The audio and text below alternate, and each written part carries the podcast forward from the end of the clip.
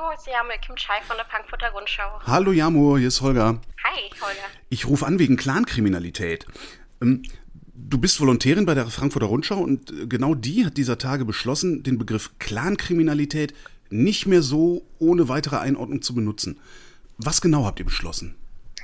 Wir haben beschlossen, um uns von der falschen, gefährlichen Rhetorik zu distanzieren, dass wir den Begriff in Anführungszeichen ab jetzt nutzen wollen oder dass wir mit den Sprachformulierungen wie sogenannte Klangkriminalität es nochmal klar machen wollen, dass der Begriff eigentlich problematisch ist. Über den Begriff selbst reden wir gleich noch. Ähm, erstmal wüsste ich aber echt gerne, wie die Entscheidungsfindung bei euch war. Also, weil so eine Redaktion, die ist ja doch ziemlich groß und das ist nicht so eine einzelne Person im Radiostudio, die ja spontan selbst entscheidet, was sie für richtig hält. Wie, wie, wie ist das losgegangen? Wer hat das vorgeschlagen?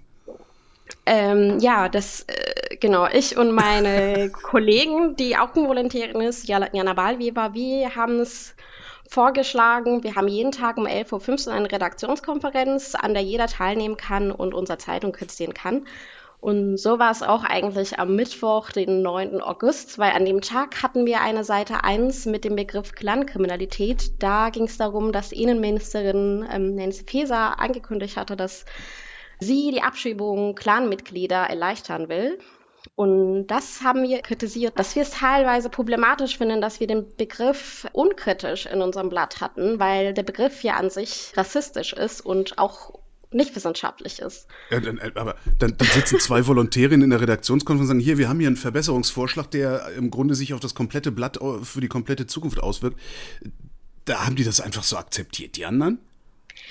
Ja, eigentlich schon. Also natürlich ist das, äh, natürlich haben sie sich erstmal damit beschäftigt, die haben erstmal zugehört, was wir so sagen und dann haben die so untereinander diskutiert, soweit ich mitbekommen habe, und haben uns so gesagt, dass sie gerne nochmal den Begriff äh, thematisieren wollen in unserem Blatt äh, auf zwei Seiten und das erzählen wollen oder von uns erwarten, dass wir das erzählen nochmal klar machen, was mit dem Begriff problematisch ist. Und das muss ich sagen, das ist auch eigentlich typisch Rundschau und ich weiß, dass es nicht äh, so selbstverständlich ist, dass die zwei Volontären kommen und sagen, ja, ihr macht das eigentlich falsch. Ne?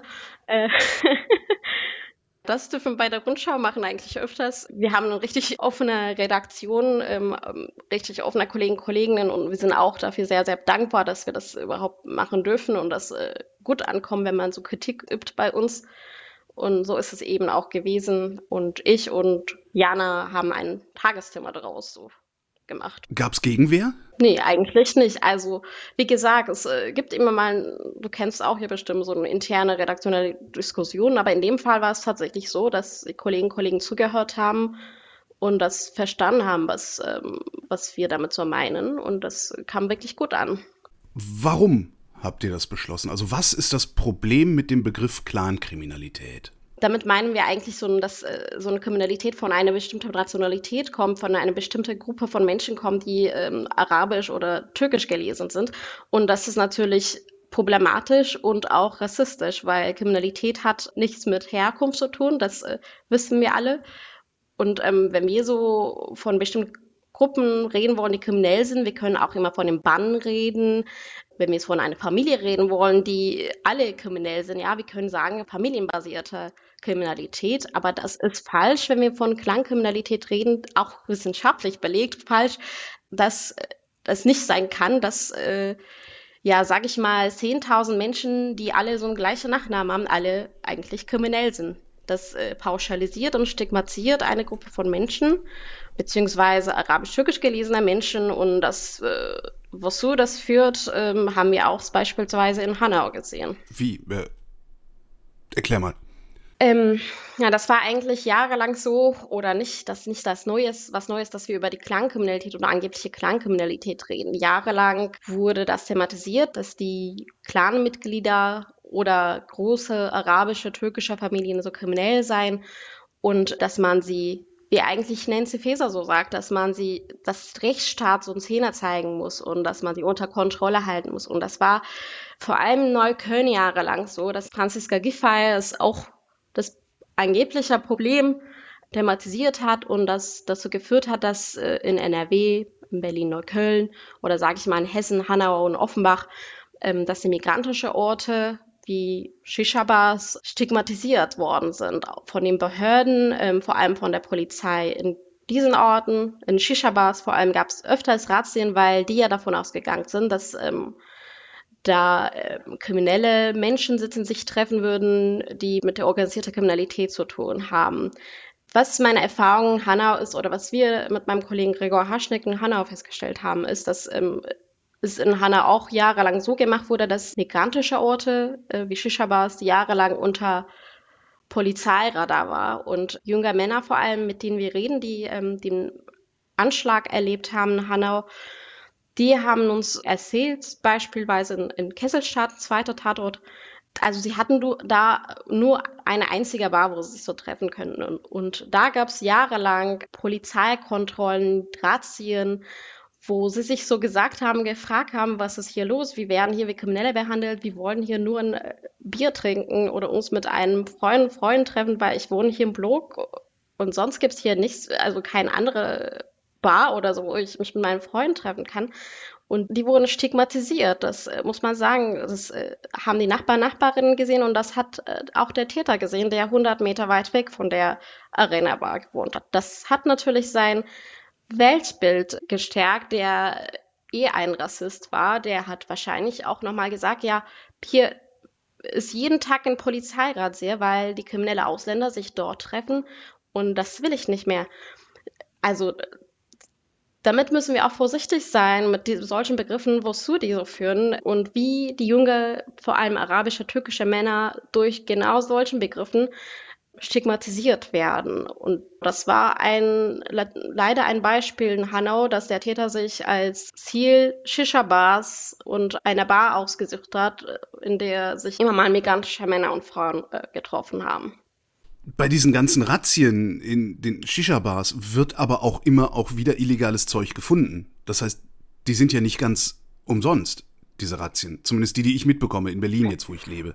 Ähm, ja, mit illegalen Zeug, weiß nicht. Also unter Clankriminalität wird auch teilweise skizziert, dass weiße Männer mit richtigen Nachnamen, sage ich mal, mit den äh, problematischen Nachnamen, so ein Schwarzfahren, das zählt auch als Clankriminalität. Natürlich junge Menschen, die kiffen mal gerne äh, oder ja, vielleicht nehmen ab und zu mal Drogen. Das kann man natürlich nicht ausschließen, aber das gibt's nicht nur in den Bars, wo sich migrantische Männer oder Frauen treffen, sondern überall, wo junge Menschen sich treffen. Das sollte man auch äh, differenziert betrachten, dass das äh, keine organisierte Kriminalität in, in solchen Fällen, sondern eine Kriminalität ist. Und das ist auch das Problem, wie diese Straftaten erfasst werden in, äh, bei den Behörden. Also so solche Beispiele wie Schwarzfahren, ja, Kippen oder Partydrogen nehmen, werden auch als Krankkriminalität gezählt, obwohl die eigentlich mit der organisierten Kriminalität nichts zu tun haben. Natürlich müssen wir auch das dazu sagen, dass es familienbasierte Kriminalität gibt und auch das, äh, sage ich mal, unter Türken oder unter Araber auch gibt, wie unter Deutschen oder Engländer und so weiter und so fort. Aber das Problematische ist, dass wir mit, mit dem Begriff Clankriminalität nur das betonen wollen und das sagen wollen. Ja, die Kriminelle sind Ausländer. Wie groß ist dieses, also wenn wir den Begriff jetzt einfach mal nehmen, Clankriminalität, wie groß ist dieses Problem? Also familienbezogene Kriminalität, wie du es genannt hast, oder familienbasierte? Also ich habe so eine Statistik aus Berlin. In Berlin macht die Clankriminalität im Jahr 2022 0,2 Prozent der erfassten Taten aus ja, äh, und dass die erfassend hatten.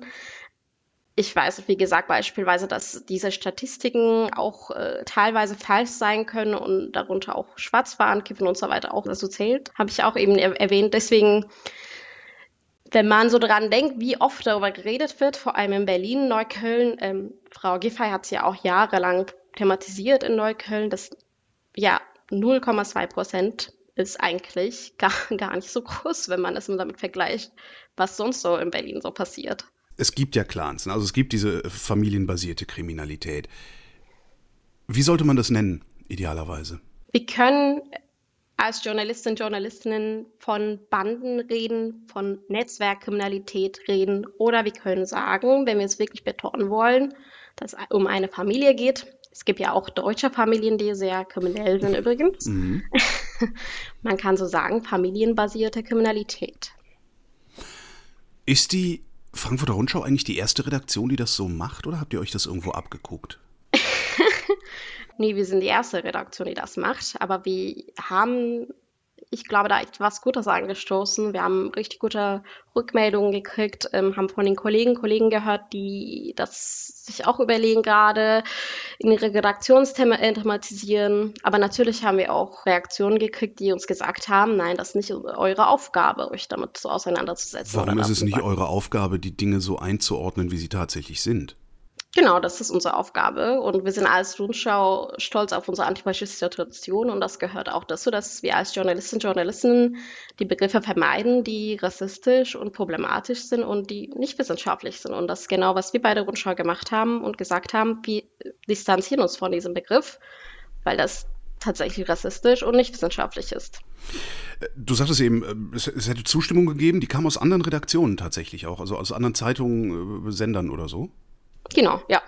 Und das Publikum, was sagt das Publikum, ist dagegen, vermute ich. Eigentlich nicht. Also wir haben auf jeden Fall sehr viel Aufmerksamkeit gekriegt, womit wir nicht gerechnet hatten, wirklich. Also ist es ein äh, bisschen unterschiedlich. Wir haben sehr, sehr gute Reaktionen gekriegt von unseren Leser, Leserinnen.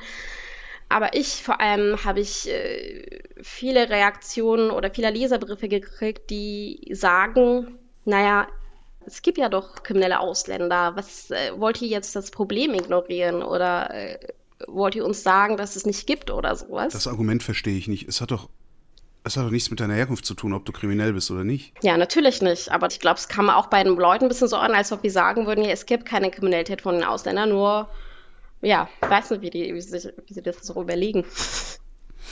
Ist damit, dass ihr jetzt diesen Begriff Clankriminalität äh, in Anführungszeichen setzt, denkst du, das wird dazu führen, dass im Laufe der Zeit dieses Bild davon, ja, Ausländer sind kriminell oder wenn, wenn ein Ausländer kriminell ist, dann ist er kriminell, weil er Ausländer ist. Das ist ja so ein Bild, was festsitzt.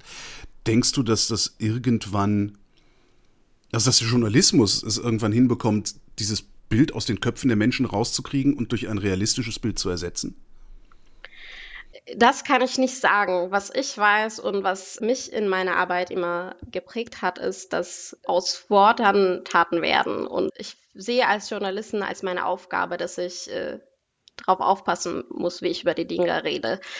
Ich glaube, es ist gerade eine gute Diskussion, wofür wir so gesorgt haben, bei Journalisten und Journalisten, dass wir vielleicht noch mal vorsichtiger mit den Begriffen umgehen, auch wenn die von den Politiker, Politikern kommen oder von der Innenministerin kommen dass wir nochmal die Frage stellen, warte mal, stimmt's eigentlich oder ist dieser Begriff überhaupt okay? Darf ich das auch einfach so nehmen und äh, einfach so schreiben, wie es erwähnt, erwähnt wird? Und ich glaube, äh, das müssten wir öfters machen und ich hoffe, damit wir auch äh, bei unseren Lesern und Lesern auch die, ja, die Frage schaffen, dass sie sich auch mal fragen, ja, vielleicht stimmt es auch nicht und äh, vielleicht sind nicht alle Ausländer kriminell, sondern sind vielleicht so kriminell, wie Deutsche so sind oder auch wenn nie so kriminell sind oder krimineller sind, vielleicht gibt es so andere Hintergründe oder andere Gründe dafür und das, äh, damit will ich mich auch jetzt beschäftigen oder so. Warum hat es so lange gedauert, bis überhaupt irgendeine Redaktion mal auf die Idee gekommen ist, dass der Begriff Clankriminalität falsch sein könnte und man ihn darum nicht mehr so verwenden sollte, wie er die letzten, ich weiß nicht wie viel, 10, 20 Jahre verwendet worden ist? Ich glaube, das hat tatsächlich damit zu tun, das ähm, verkauft sich leider, darüber zu reden, wie die andere böse, so böse sind und wie gut wir als Deutsche so sind.